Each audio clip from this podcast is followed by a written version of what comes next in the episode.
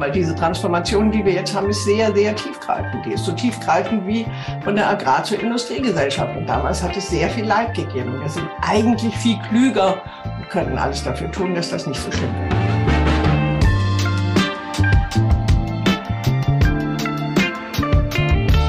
Hallo und herzlich willkommen. Wie schön, dass du dabei bist bei beziehungsweise dem Podcast für mehr Beziehungsfähigkeit in der Arbeitswelt von heute und morgen. Und wir sind Julia von Winterfeld und Stefanie Schissler. Und heute mit Gabriele Fischer hier. Hallo Gabriele. Hallo.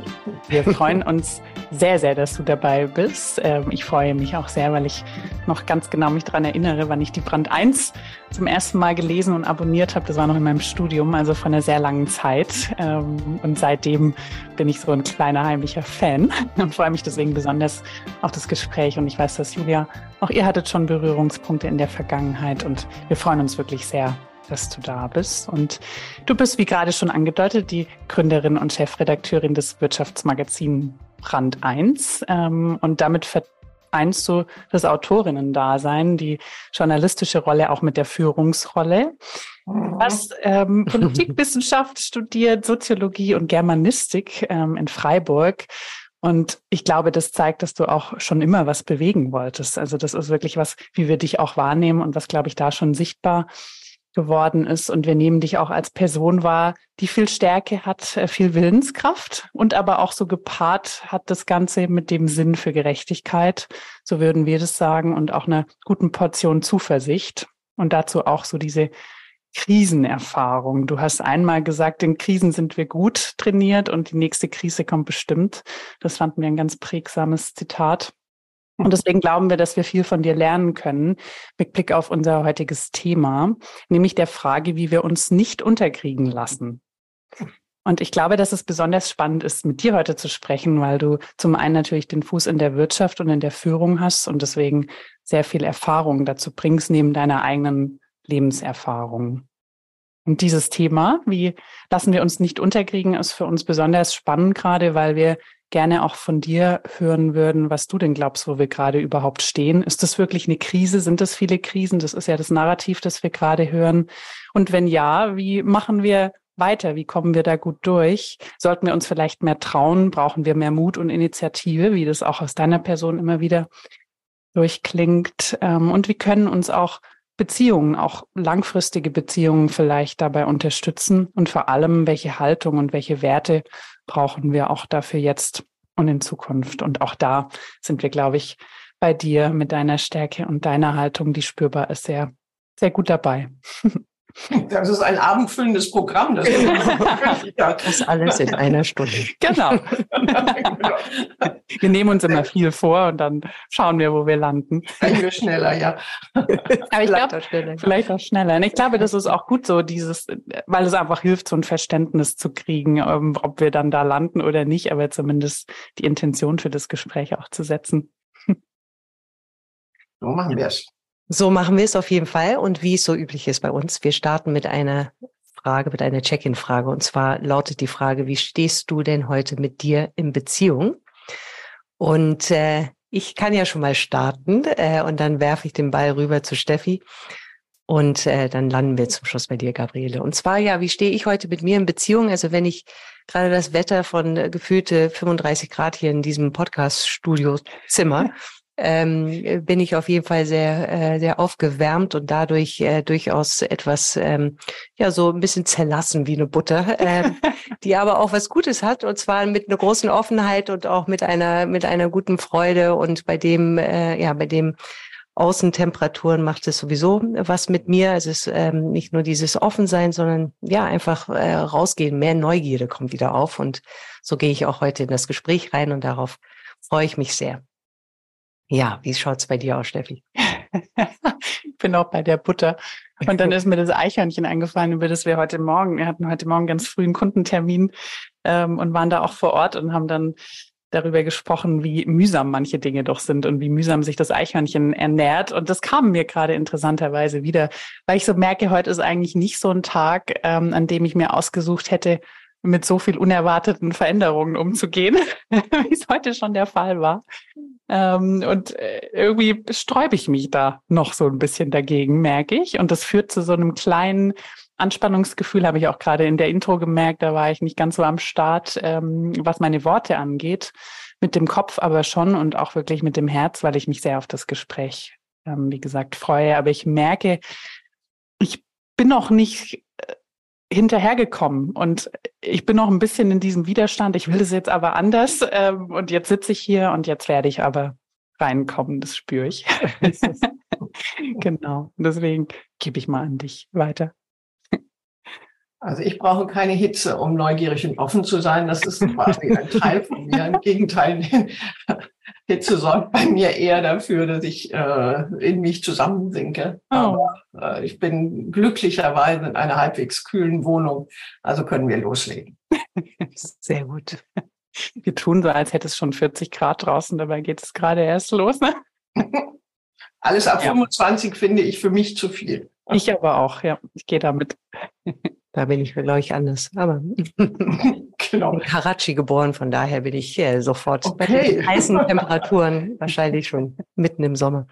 Anyway, genau. zurück zum Unterkriegen, was übrigens ein sehr schönes Wort ist, wenn man jetzt, hm. also schön ist vielleicht das falsche, der falsche Begriff, aber interessant, dass wir genau das wählen, unterkriegen.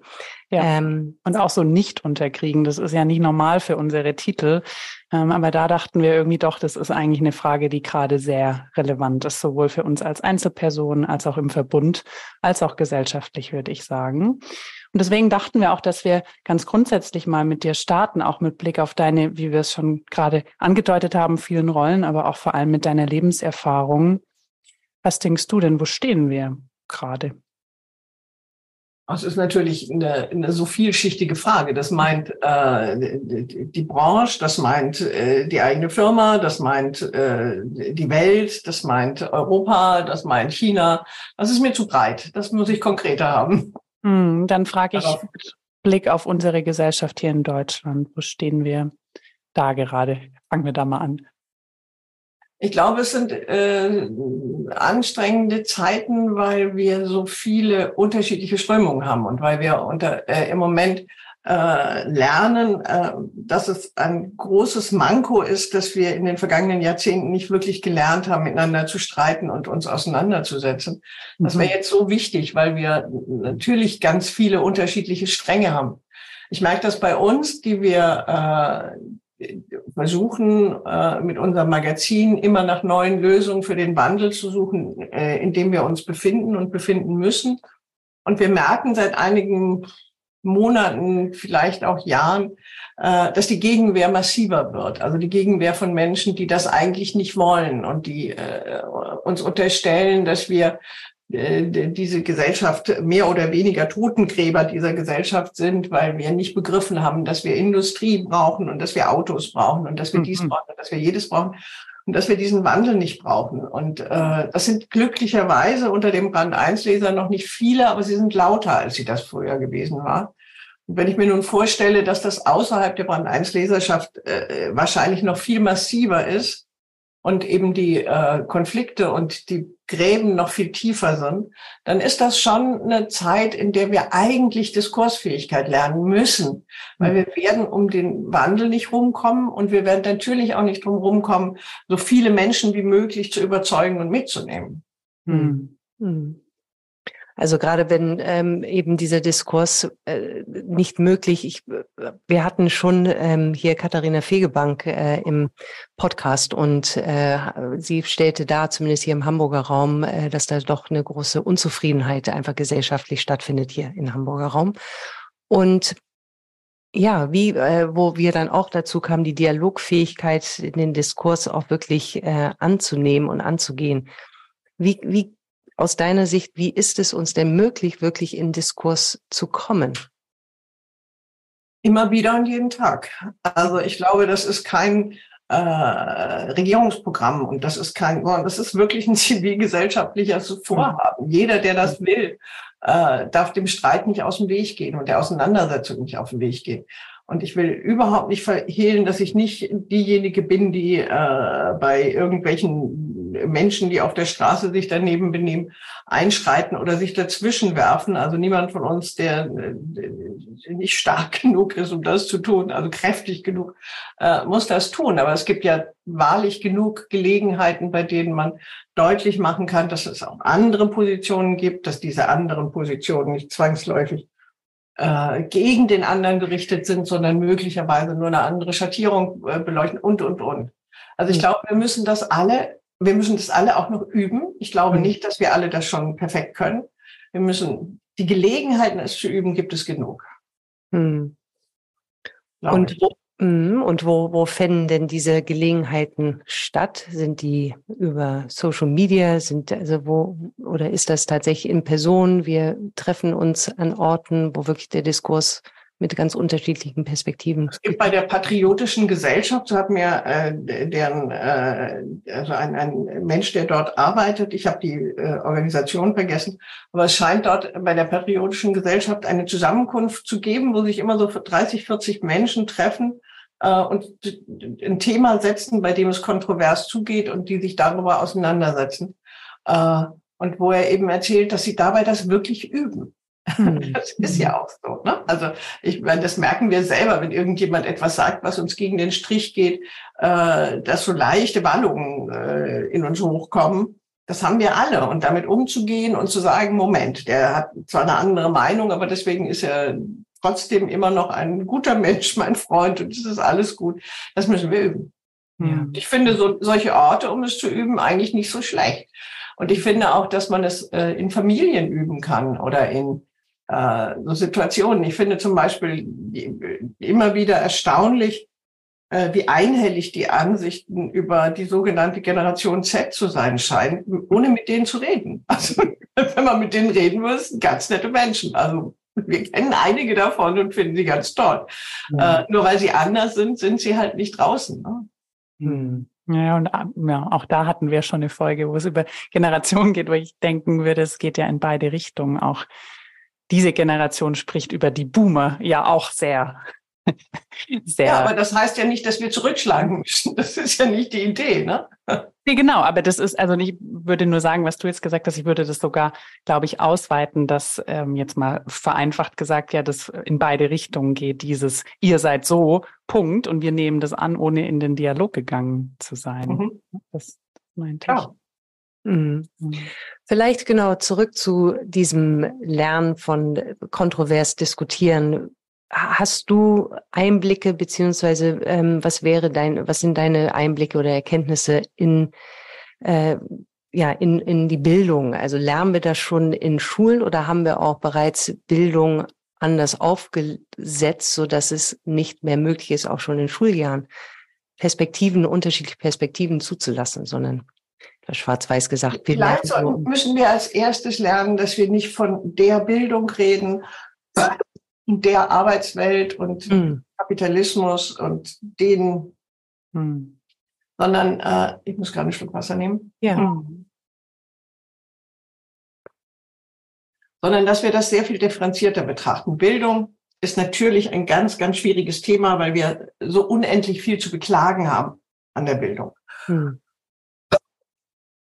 Aber wir äh, kennen natürlich mittlerweile auch jede Menge Schulen, die ganz, ganz großartig sind, wo Lehrer ganz großartige Jobs machen. Wir kennen Entwicklungen. Ich hatte vor kurzem eine Diskussion, wo es um KI ging, wo ein Vater beklagte, dass bis das seine Kinder in der Schule erreicht haben, äh, er wahrscheinlich irgendwie Opa ist. Und äh, ein, also einer der KI-Berater, die da waren, der dann eben sagte, naja, da wäre er nicht so ganz sicher, es gibt mittlerweile in Hamburg eine Initiative, die sich mit äh, KI an Schulen beschäftigt. Also da ist passiert sehr viel mehr, als wir wahrnehmen. Ja. Aber wir nehmen es nicht wahr, wir kümmern uns auch nicht, aber wir reden darüber. Mhm. Das ist vielleicht ein erster Anfang von dem, was wir vorhin besprochen haben.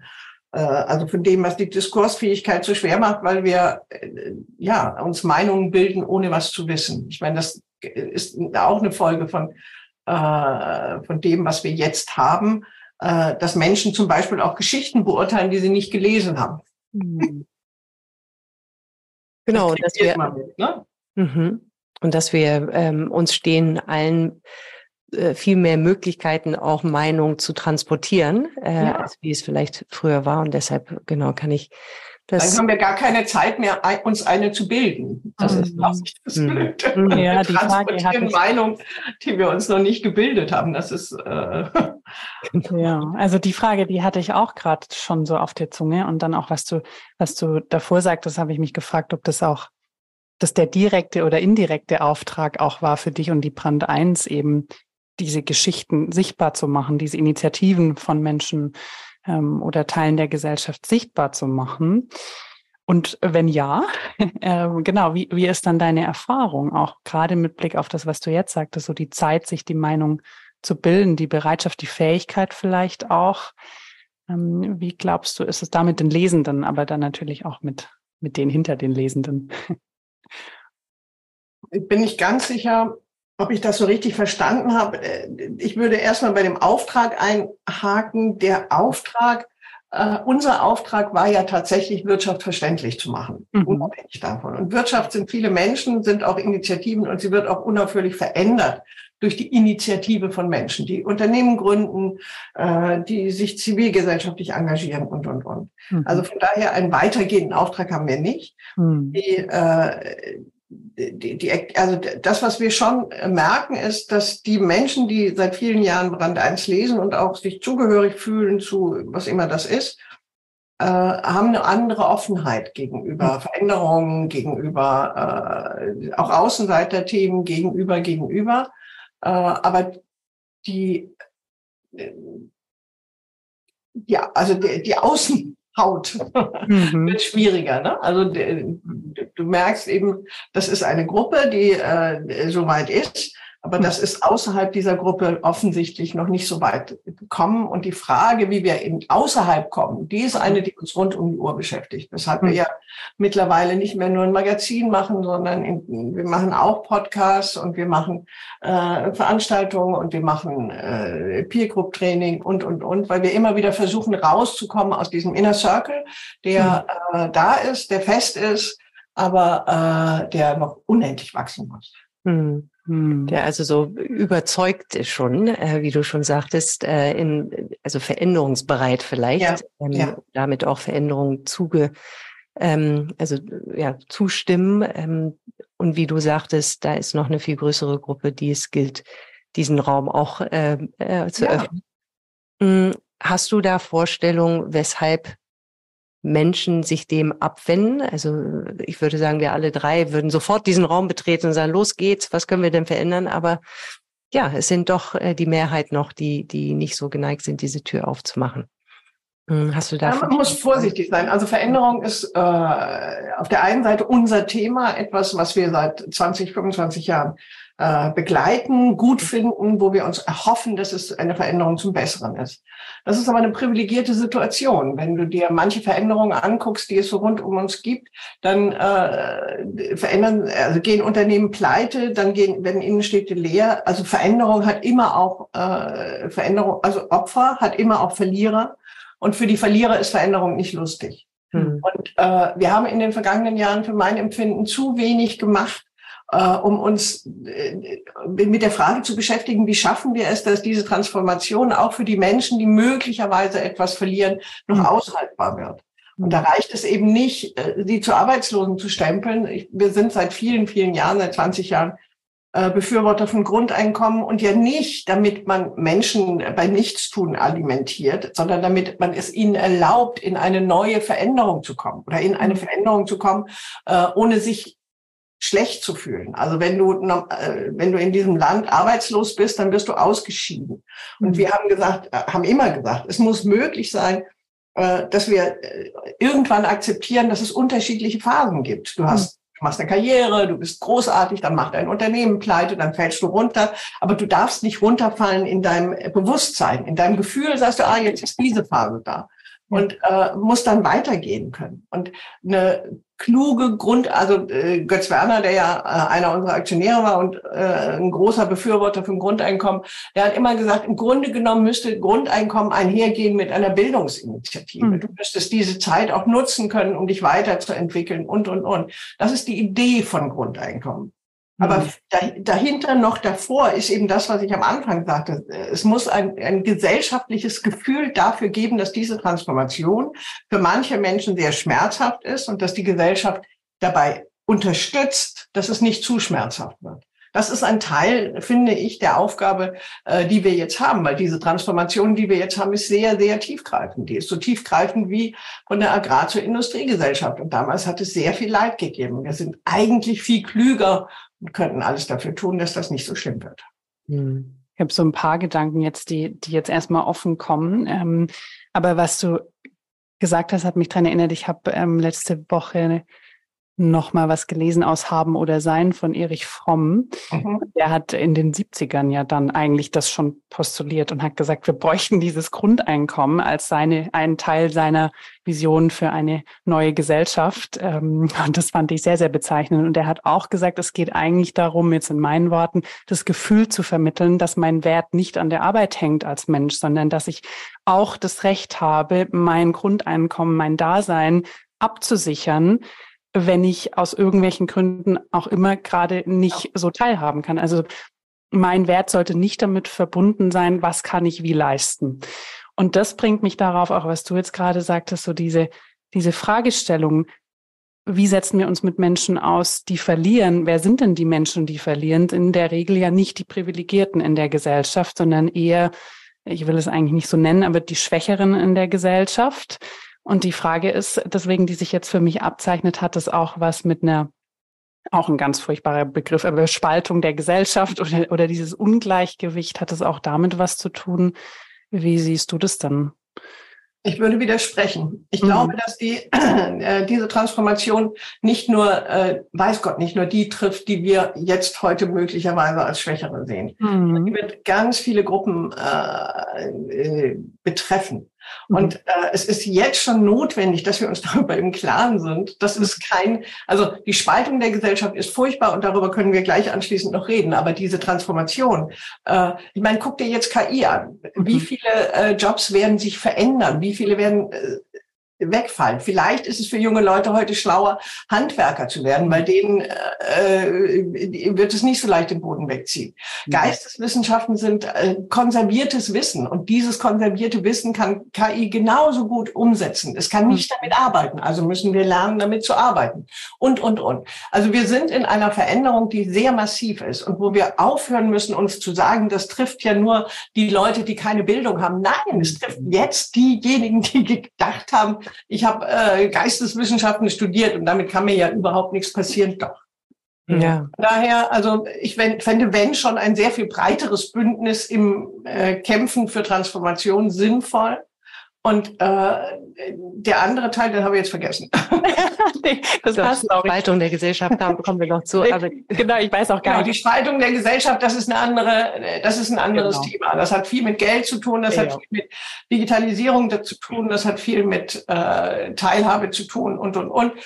Da müssen wir ganz bestimmt uns auch mit beschäftigen. Das ist aber äh, ja es ist ein anderes Thema und manchmal auch vorgeschoben, äh, weil es ja so einfach ist, sich nicht mehr zu engagieren, weil es ja so viele Reiche gibt. Das ist nicht unser Thema. Ja, genau. Und ich glaube, da will ich auch gar nicht hin. Und bevor mhm. jetzt deine Frage kommt, Julia, ich möchte es nur noch mal herausstellen, weil was du jetzt gesagt hast, zeigt eigentlich ja so schön, es ist unser aller Thema. Und ich glaube, daher kommt diese Frage, weil ich manchmal schon das Gefühl habe, es ist sehr leicht, sich rauszuziehen, mal zu sagen, äh, mich betrifft es ja nicht. Und ich finde, das, ähm, das ist wirklich überholt. Und das macht es aber auch gleich leichter, zumindest für mich, weil ich denke, ja, hier gibt's kein Du oder ich oder wir alle sind betroffen und wir alle sind auch handlungsfähig. Mhm.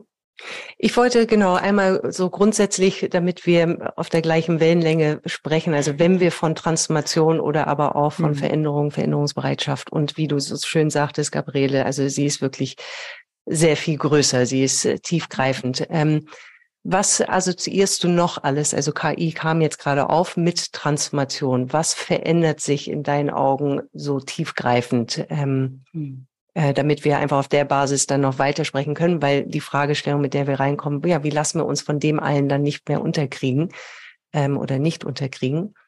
Mhm.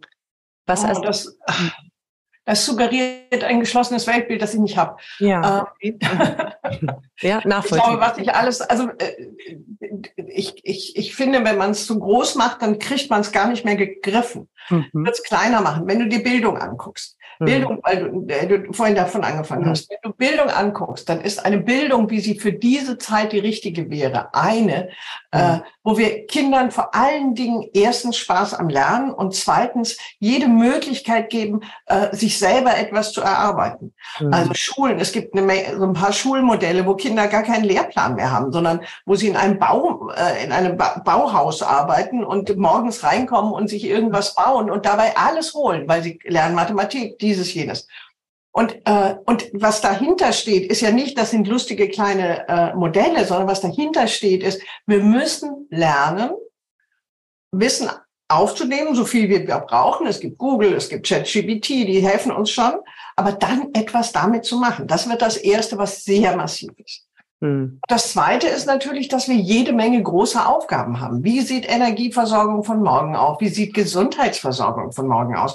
Äh, wir wissen, dass wir gar nicht so viele Menschen äh, hierher holen können, um all die Alten äh, zu pflegen, die das irgendwann notwendig haben. Was tun wir dann?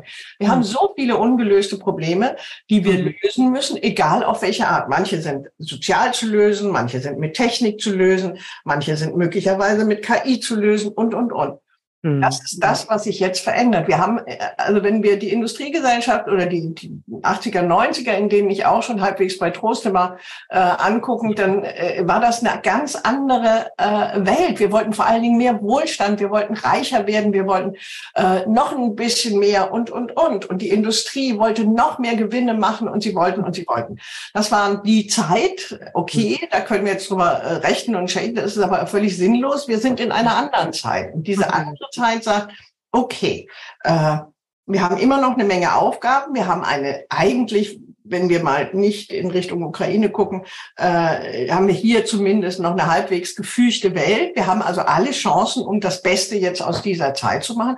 Und das ist der Job. Das ist das, was wir jetzt tun müssen. Wir müssen versuchen, mit all unseren Kenntnissen, mit all unserem Wissen die Probleme zu lösen und dabei nicht unaufhörlich darüber nachzudenken, oh, ist das jetzt, äh, wird das jetzt dafür sorgen, dass wir weniger Wohlstand haben, sondern wenn wir darüber reden, müssen wir erstmal definieren, was ist Wohlstand? Ja. Ist Wohlstand, ist Wohlstand Geld oder ist Wohlstand Freiheit? Ist Wohlstand Glück? Wenn man äh, anguckt, was nun wieder doch in der Ukraine passiert, dann merkt man, welcher unfassbare Wert Freiheit für diese Gesellschaft hat. Und wir gehen damit um, als wäre es nichts wert.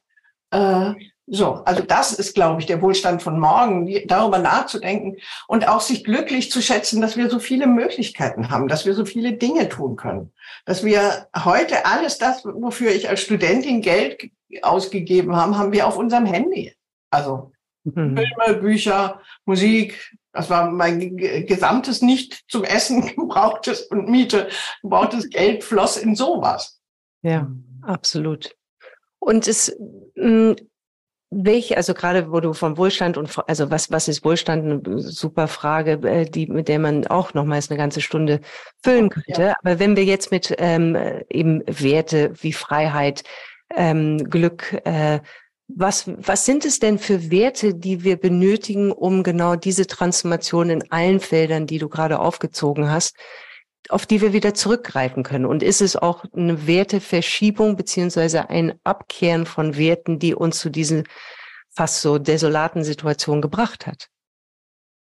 Hat da, ist ich bin da ja nicht so die ganz große schuldige Sucherin, äh, von daher äh, habe ich damit schwer. Ich glaube, die Werte, die wir brauchen, ist eben das, was wir immer schon brauchten. Du brauchst Respekt vor den anderen, du brauchst Respekt vor der Leistung anderer, du brauchst äh, sowas ähnliches wie äh, Zutrauen zu dir selber, Zuversicht, dass es immer besser werden kann, beziehungsweise ich habe vor kurzem ein Zitat gelesen, das ich jetzt natürlich nicht zitieren kann, aber dessen äh, Ende ungefähr so war, äh, Hoffnung ist nicht äh, die Hoffnung, dass es alles besser wird, sondern dass das, was am Ende geworden ist, eine Erklärung findet. Also dass es etwas ist, was dir auch wieder nützen kann. Mhm. Es wird nicht immer nur besser, aber es wird das, was ist, ist auch für irgendetwas gut. Und äh, das sind, glaube ich, so Sachen. Und ich glaube eben schon auch das Anerkennen von dem, was wir haben. Mhm. Das ist schon auch, durch, ja. äh, mhm. wird gerne als Selbstverständlichkeit genommen. Ich tue das nicht, sondern ja. glücklich, dass wir äh, hier nicht beschossen werden. Ich bin glücklich, dass wir äh, Freiheit haben, die es zu verteidigen gilt und wo ich ganz äh, nervös werde, wenn äh, Menschen das nicht als Wert betrachten. Mhm. Ja. Mag dich, hm, ja. Mhm. Ich mag dich gerne ein, ein Ding fragen, was mich einfach wirklich persönlich interessiert, wie deine Sicht darauf ist, auch mit Blick auf Wirtschaft und trotzdem Gesellschaft, weil du jetzt ja auch das, das Thema Wohlstand reinbrachtest. Und es gibt ja schon sehr viele Initiativen und auch schon seit Jahren, die das Bruttoinlandsprodukt nicht nur in Frage stellen, sondern auch sehr sinnige Alternativen dafür setzen, die auch nicht nur den finanziellen Erfolg ähm, feiern, sondern die auch ganz andere Dinge mit reinnehmen, wie Kriminalitätsstatistiken, Wohlbefinden, äh, Miteinander in der Gesellschaft. Also da frage ich mich immer, wieso, wieso scheinen die es nicht zu schaffen, sich durchzusetzen? Weil wir reden ja dann schon so lange darüber. Und diese Vorschläge sind da, die sind von anerkannten Forschenden, die gibt es mehrfach. Es gibt auch sehr viele Menschen, die sagen, ja, genau das brauchen wir. Was ist denn da deine Sicht? Warum sind das, ist es, ich frage mich dann manchmal, ist es der natürliche Lauf der Dinge? Wir können manche Dinge nicht beschleunigen, das muss so gehen, ähm, oder gibt es vielleicht doch was? Möglicherweise liegt es daran, dass vieles von dem nicht messbar ist. Ne? Also es gibt mhm. ja, den, also Glück ist nicht messbar. Es mhm. wird immer wieder versucht, aber ich weiß nicht, ob ihr euch schon mal diese Glücksstatistiken angeguckt habt. Ich meine, man kann sich auch einen lustigeren Abend machen. Und ist vieles von dem ist nicht messbar und das andere, das Bruttosozialprodukt, ist messbar. Es ist völlig absurd. Ne? Also das Bruttosozialprodukt steigt, wenn wir einen Massenstau, äh, eine Massenkarambolage auf der Autobahn haben. Äh, dass das keine besonders vernünftige Messung von Wohlstand ist, brauchen wir nicht lange zu, zu diskutieren. Aber die Alternativen dazu äh, sind schwierig. Und äh, was ich immer wieder interessant finde, ist, dass wenn, wenn man dann schon äh, solche seltsamen Untersuchungen macht, äh, Länder, die scheinbar ärmer sind, also nach Geld, äh, an, an, an pekuniären äh, Einkommen ärmer sind, offensichtlich glücklicher zu sein scheint. Das sorgt dann immer dafür, dass solche seltsamen Ideen vom äh, Glück des, der Armut aufstehen, das hm. auch schwachsinnig auch ist. Wenn du mal wirklich in, in ärmlichen Verhältnissen gelebt hast oder Menschen kennst, die so sind, so viel glücklicher ist das jetzt auch nicht. Hm. Äh, ich glaube, es sind, es ist, vielleicht geht es deswegen oder hat es des, haben es diese Messungen deshalb so schwer, weil wir spüren, dass irgendetwas daran nicht stimmt oder dass das äh, ein Versuch ist, etwas zu messen, was nicht zu messen ist. Hm. Messbar sind äh, ja Geld und äh, äh wie viel Geld müssen wir äh, ausgeben für Straßen, für dieses, für jenes. Also das sind alles messbare Geschichten. Glück und Wohlstand und Zufriedenheit sind schwer messbar und äh, und dann ist immer noch die Frage, was soll es dir sagen? Ja, das hat gerade was wollen wir, wir überhaupt? In, ja, wir machen gerade den Schwerpunkt über Städte. Es gibt mhm. unter anderem eine Stadt in Schweden, die äh, zu den innovativsten Städten überhaupt zählt. Äh, aber Sch und Schweden ist ja nun in meiner äh, Jugend war Schweden das große Vorbild. Ein sozialdemokratischer Staat, in dem alle viel mehr Gleichheit herrschte, in dem viel mehr so und der heute wahnsinnig darunter leidet, dass die ganze Drogenwelt offensichtlich sich Schweden als Hauptverteilungsort äh, ausgesucht hat, wo Kriminalität höher ist als hier, wo du in, selbst in diesem glücklichen Ort äh, eine höhere äh, Mordrate hast als hier, also als hier in Frankfurt. Äh, und wo du, du, dich dann fragst, was hat das jetzt für einen Sinn? Mhm. Irgendwie habe ich das Gefühl, lass uns nicht auf Statistiken gucken, lass uns gucken, ja. was wir jeden Tag zu tun haben und äh, das jeden Tag ein bisschen besser machen. Also bin bei dir, Bruttosozialprodukt ist ein absurder Wert. Alles, was es bisher daneben gab, hat mich jetzt auch noch nicht so richtig doll überzeugt. Aber das ist eine, also eine, eine tolle Antwort. Und bei mir kommt tatsächlich auch die Frage, nicht nur, also was messen wir da, sondern wieso messen wir überhaupt? Und das führt dann bei mir zur Frage, ähm, was ja wieder passt, so wie lassen wir uns nicht unterkriegen in solchen Zeiten. Woher wissen wir, woran es sich lohnt festzuhalten und was wir besser loslassen und neu entwickeln? Jeden Tag. Denken. Denken, ha, Denken hilft. und vielleicht dann ins Machen kommen. Mhm.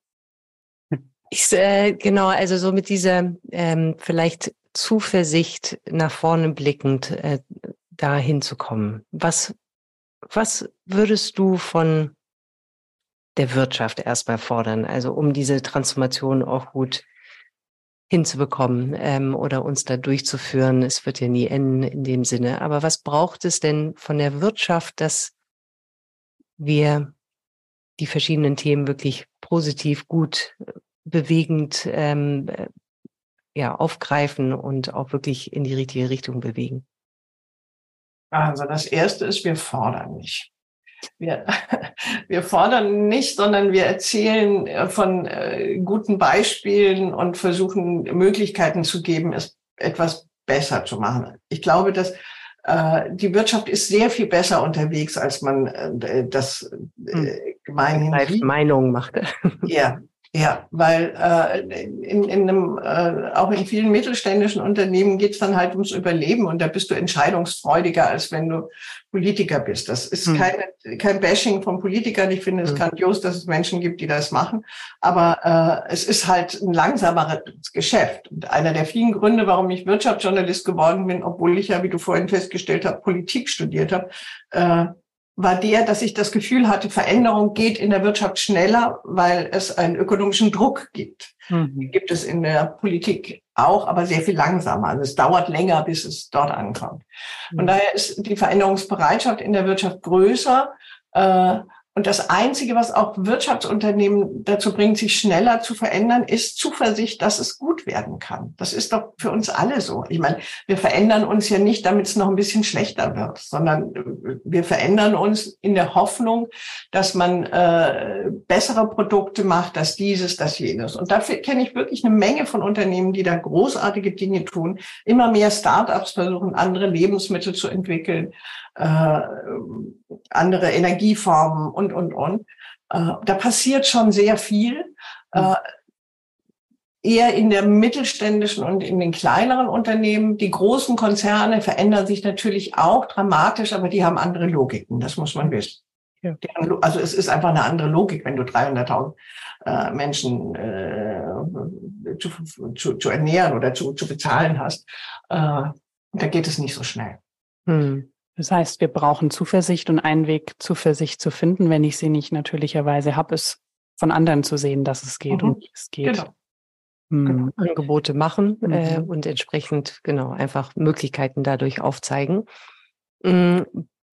Gibt es äh, etwas, was so die, also auf der persönlichen, e also nicht persönlich, sondern auf der Persönlichkeitsebene, ähm, was uns Zuversicht schenkt oder vielleicht in deiner Richtung, wie, wie bleibst du denn so zuversichtlich äh, für eine Zukunft, äh, wo Transformation in so vielen verschiedenen Gebieten stattfindet, stattfinden wird?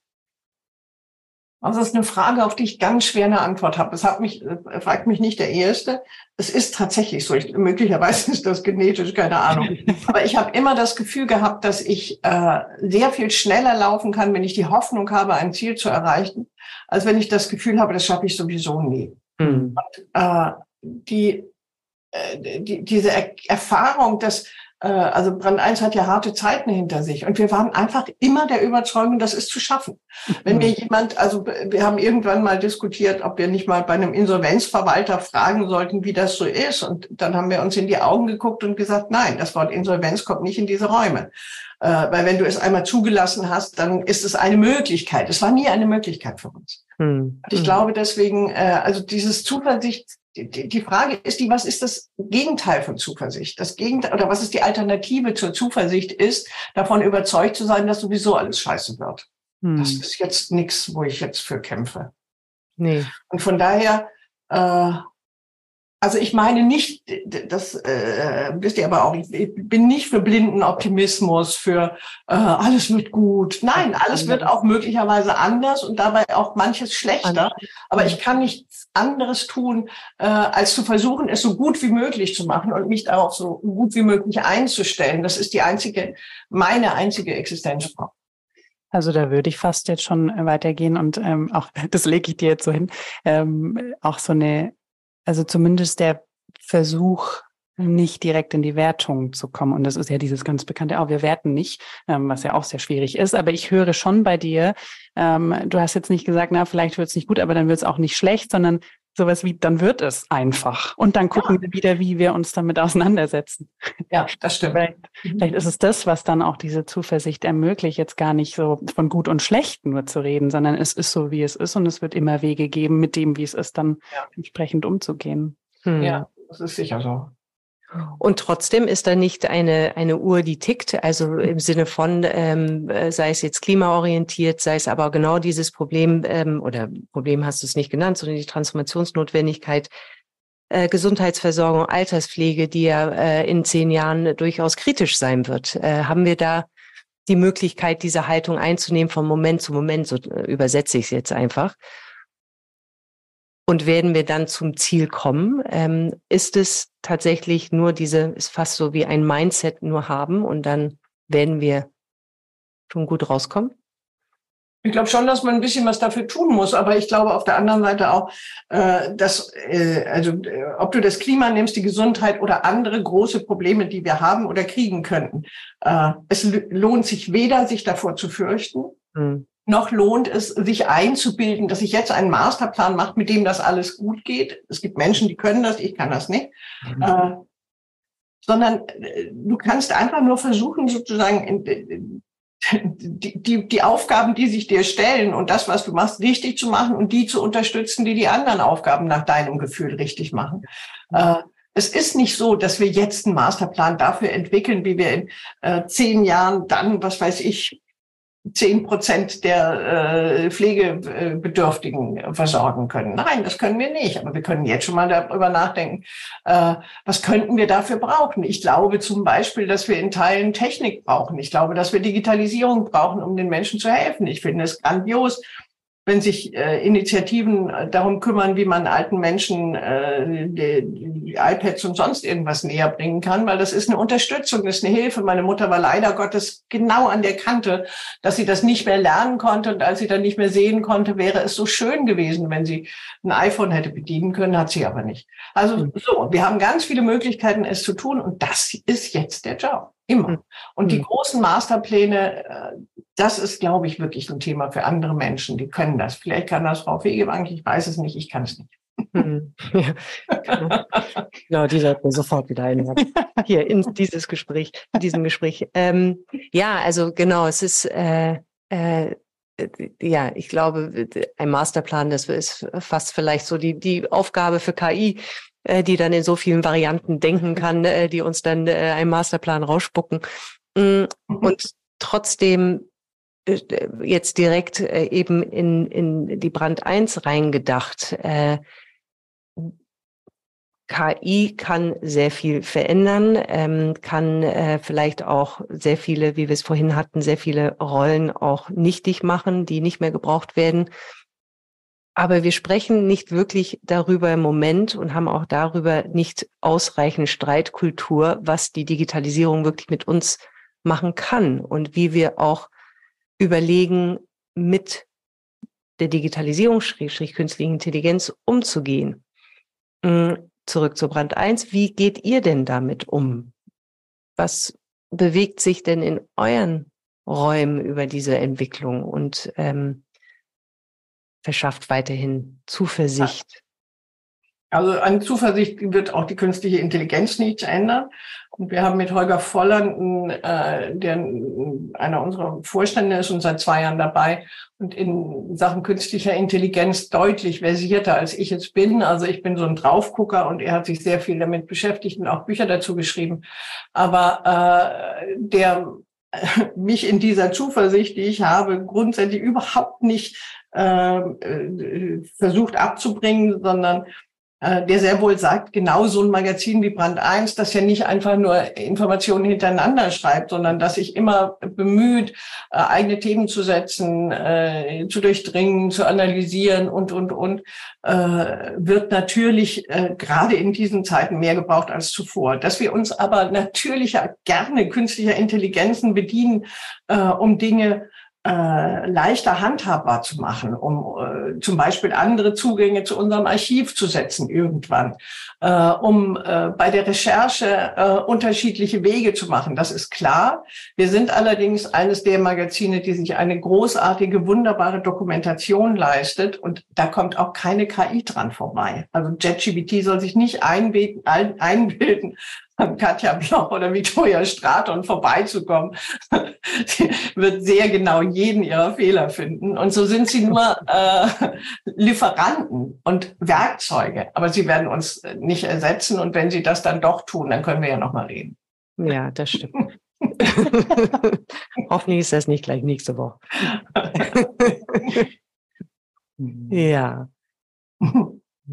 Ich hatte irgendwann mal tatsächlich so die Frage, ob du gerade die Situation als Krise bezeichnen würdest. Ähm, und das ist jetzt gar nicht mehr meine Frage, aber schon mit, äh, mit dem Blick, dass du ja eben, wie du selber gesagt hast und auch jetzt nochmal krisenerprobt bist, auch ähm, schon auf viel Erfahrung zurückblicken kannst, die ja nicht nur in deinem eigenen Unternehmen schwierig waren, sondern auch jetzt in unserer deutschen Gesellschaft schwierig waren. Ähm, hat sich deine Zuversicht verändert Im, mit Blick auf frühere Momente der Herausforderung? Und wenn ja, oder wenn, nee, erstmal, ich stelle erstmal die Frage.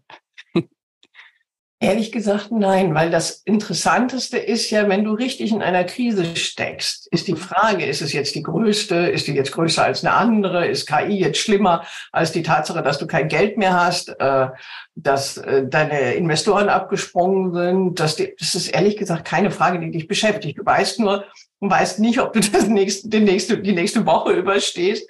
Und ja. du musst dir irgendetwas einfallen, um die nächste Woche zu überstehen. Von daher, ich glaube, das vergleicht sich nicht. Ja. Und ich glaube, dass wir äh, im Moment, also dass die Situation im Moment tatsächlich global ein bisschen, deswegen habe ich am Anfang gefragt, worüber reden wir, hm. ein bisschen äh, empfindlicher ist, weil wir natürlich äh, äh, Rezessionsauswirkungen spüren, weil wir natürlich eine Inflation haben, wovor die Deutschen äh, 40 Jahre lang mehr Angst hatten als vor jeder anderen Katastrophe.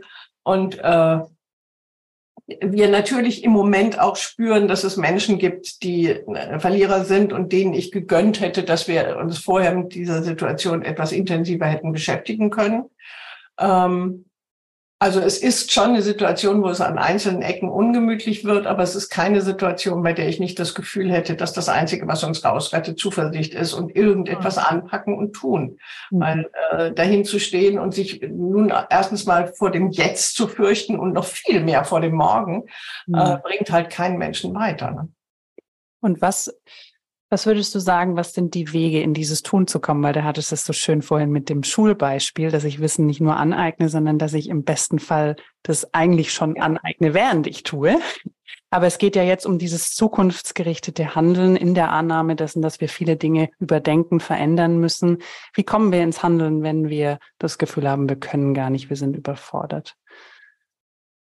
Das kann doch nur jeder an seiner Stelle entscheiden. Das kann ich doch jetzt nicht von meinem kleinen Schreibtisch aus äh, und ein, äh, einordnen, sondern das ist doch ein Unterschied. Du hast eine äh, Holzwerkstatt oder eine, eine Tischlerei und dann ist die, gibt es zwei Möglichkeiten. Das, was du machst, wird immer noch gebraucht, weil die Leute ein großes Interesse an Handwerk haben. Oder aber sie haben an dem, was du machst, kein Interesse mehr. Dann kannst du dir überlegen, gibt es eigentlich Möglichkeiten, sich mit anderen zusammenzutun, um gemeinsam etwas Neues zu entwickeln? Äh, Habe ich eine Chance, äh, mich tatsächlich durch Digitalisierung noch auf ein anderes Gebiet zu begeben, was ich da nicht habe? Und, und, und. Mhm. Also gibt es, wenn du die Stufen hochgehst, gibt es ganz viele Möglichkeiten hatten etwas zu tun. Wir hatten jetzt am mhm. Wochenende hatten wir es zu tun mit einem äh, Menschen, der hatte auf dem Land eine Kfz-Werkstatt und war äh, wirklich, also sein Sohn war noch drin und seine Frau und die waren überlastet. Es war unendlich viel zu tun. Und dann war ein Automobilmanager auch da und der sagte dann mehr oder weniger zu ihm, das wird alles besser, wenn das Elektroauto kommt, das braucht nicht mehr so viel.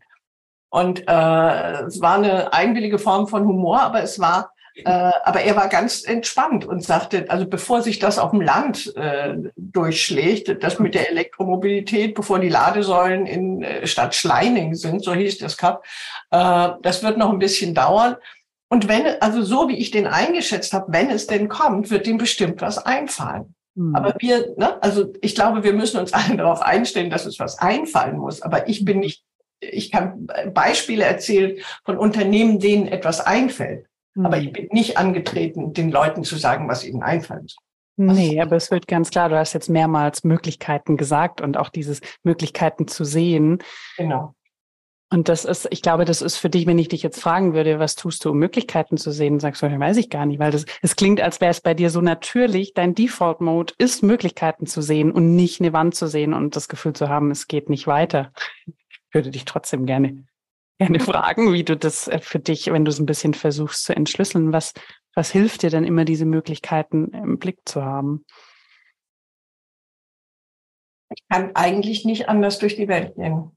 Mhm. Ich kann nicht anders gehen, als zu sehen, dass an einer Ecke, an der die ganze Zeit immer ein Laden nach dem anderen pleite gegangen ist, nun endlich ein äh, Restaurant eröffnet hat, das jetzt schon drei Monate da ist. Und dann frage ich mich, was haben die eigentlich gemacht? Warum sind die anderen so schnell gestorben und die leben so lange?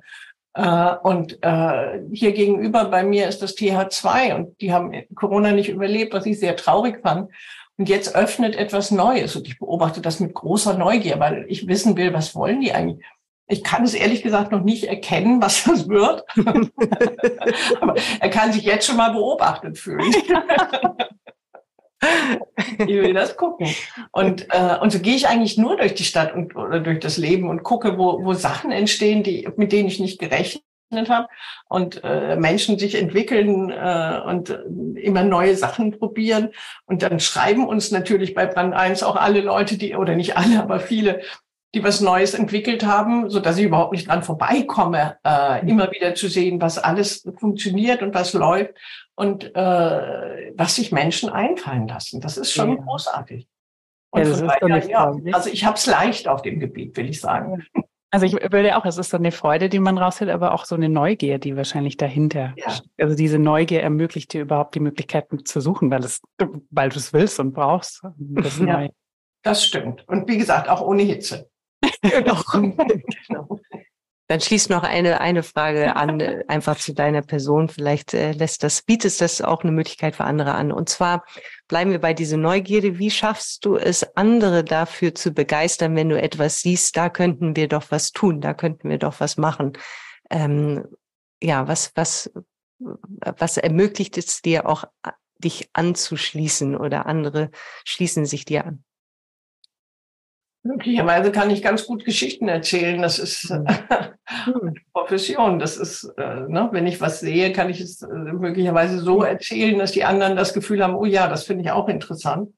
Äh, das ist sicher was. Und das ist ganz bestimmt äh, eine, eine Kulturfertigkeit, die heute mehr gebraucht wird denn je, denn je, weil wir müssen es schaffen, andere für neue Wege zu begeistern. Und das geht meistens am besten ja. über Geschichten, die wir erzählen. Ja. Und äh, ja. Ja.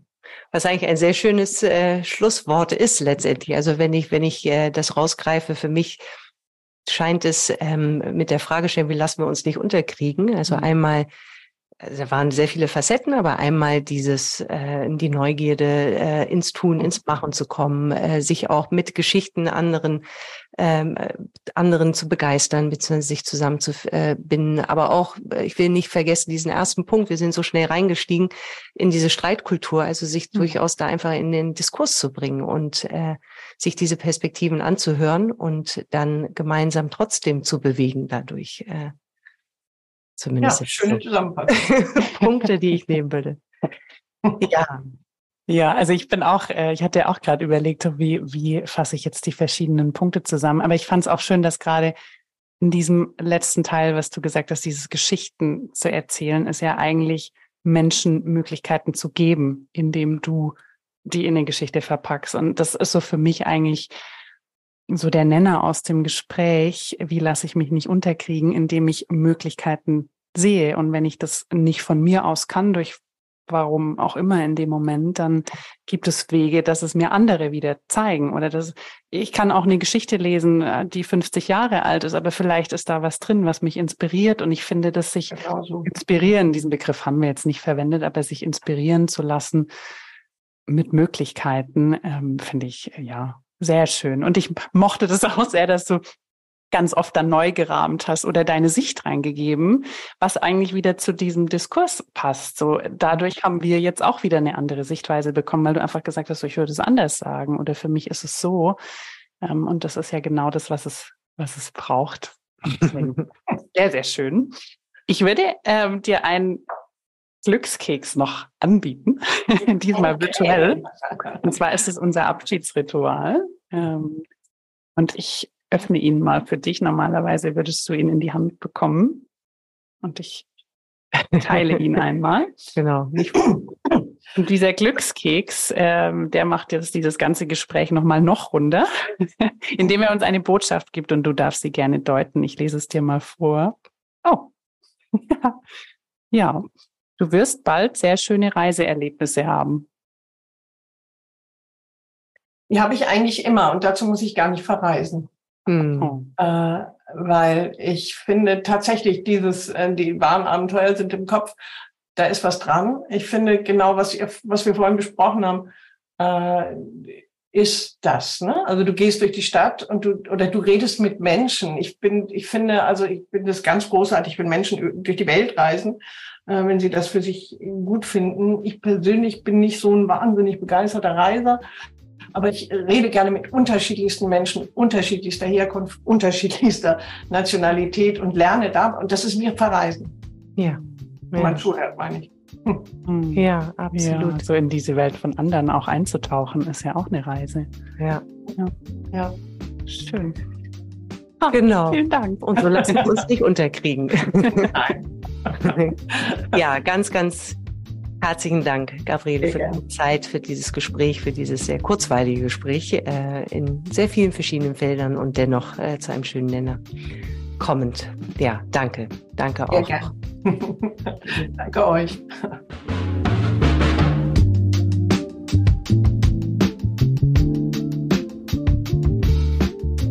Also es war auf jeden Fall ein sehr lebendiges Gespräch, oder? Total, ja wirklich lebendig und irgendwie auch on point. On point und mit sehr vielen verschiedenen Facetten, die in einem doch recht rasanten und dennoch, ähm, ja, ich hatte auch das Gefühl, durchaus kontrovers in dem Gespräch. So. Mhm. Also sehr hilfreich. Und wenn ich äh, einfach mal die Frage stelle, ja, was, was nimmst du, was nehme ich eigentlich aus diesem Gespräch mit? Was, mhm. welche Aspekt oder welche Facette?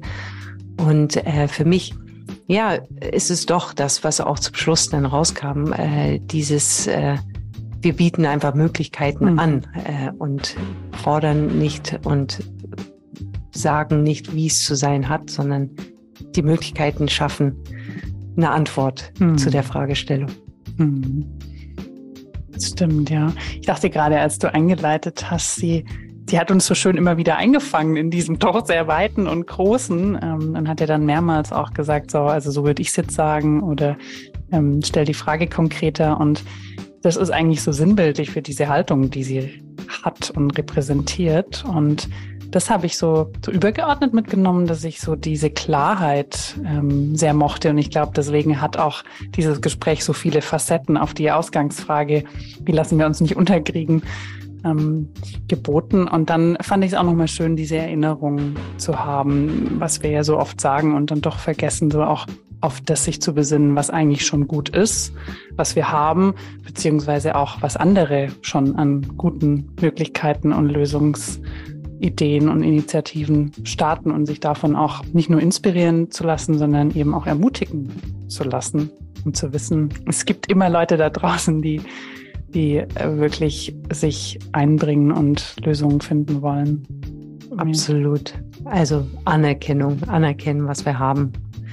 Mhm. Und ja, wie leicht wir uns, äh, wie leicht wir das immer wieder vergessen. Ja, in der Tat, in der Tat. Ja, sehr, sehr schön. Also vielen Dank für dich, die gerade hier zuhört und äh, dass wir ja dieses Gespräch mit Gabriele führen durften. Ja, und auch, dass es ein, ein sehr schönes Ende ist. Denn das sagen wir jetzt ganz zum Schluss. Das war das Ende dieser zweiten Staffel. Auch die elfte Folge in dieser Staffel haben wir sozusagen nochmal eine extra gemacht und haben uns wirklich sehr lang auf dieses Gespräch gefreut und glauben, dass es ein schöner, zuversichtlicher, ermutigender Abschluss war und auch vielleicht schon einstimmt auf die dritte Staffel. Wir machen eine kleine Sommerpause und sind dann nach dem Sommer wieder da und ihr könnt euch schon darauf freuen. Und wie immer, wenn ihr Anregungen habt für Themen oder Wünsche oder Gedanken auch für Personen, die wir einladen, sollten, dann schreibt uns gerne. Wir freuen uns. Und ansonsten freuen wir uns, euch nach dem Urlaub oder nach dem Sommer wieder zu hören. Absolut, auch von mir. Einen wunderschönen Sommer, schöne Zeit und ja, bis bald im Herbst wieder. Tschüss. Tschüss.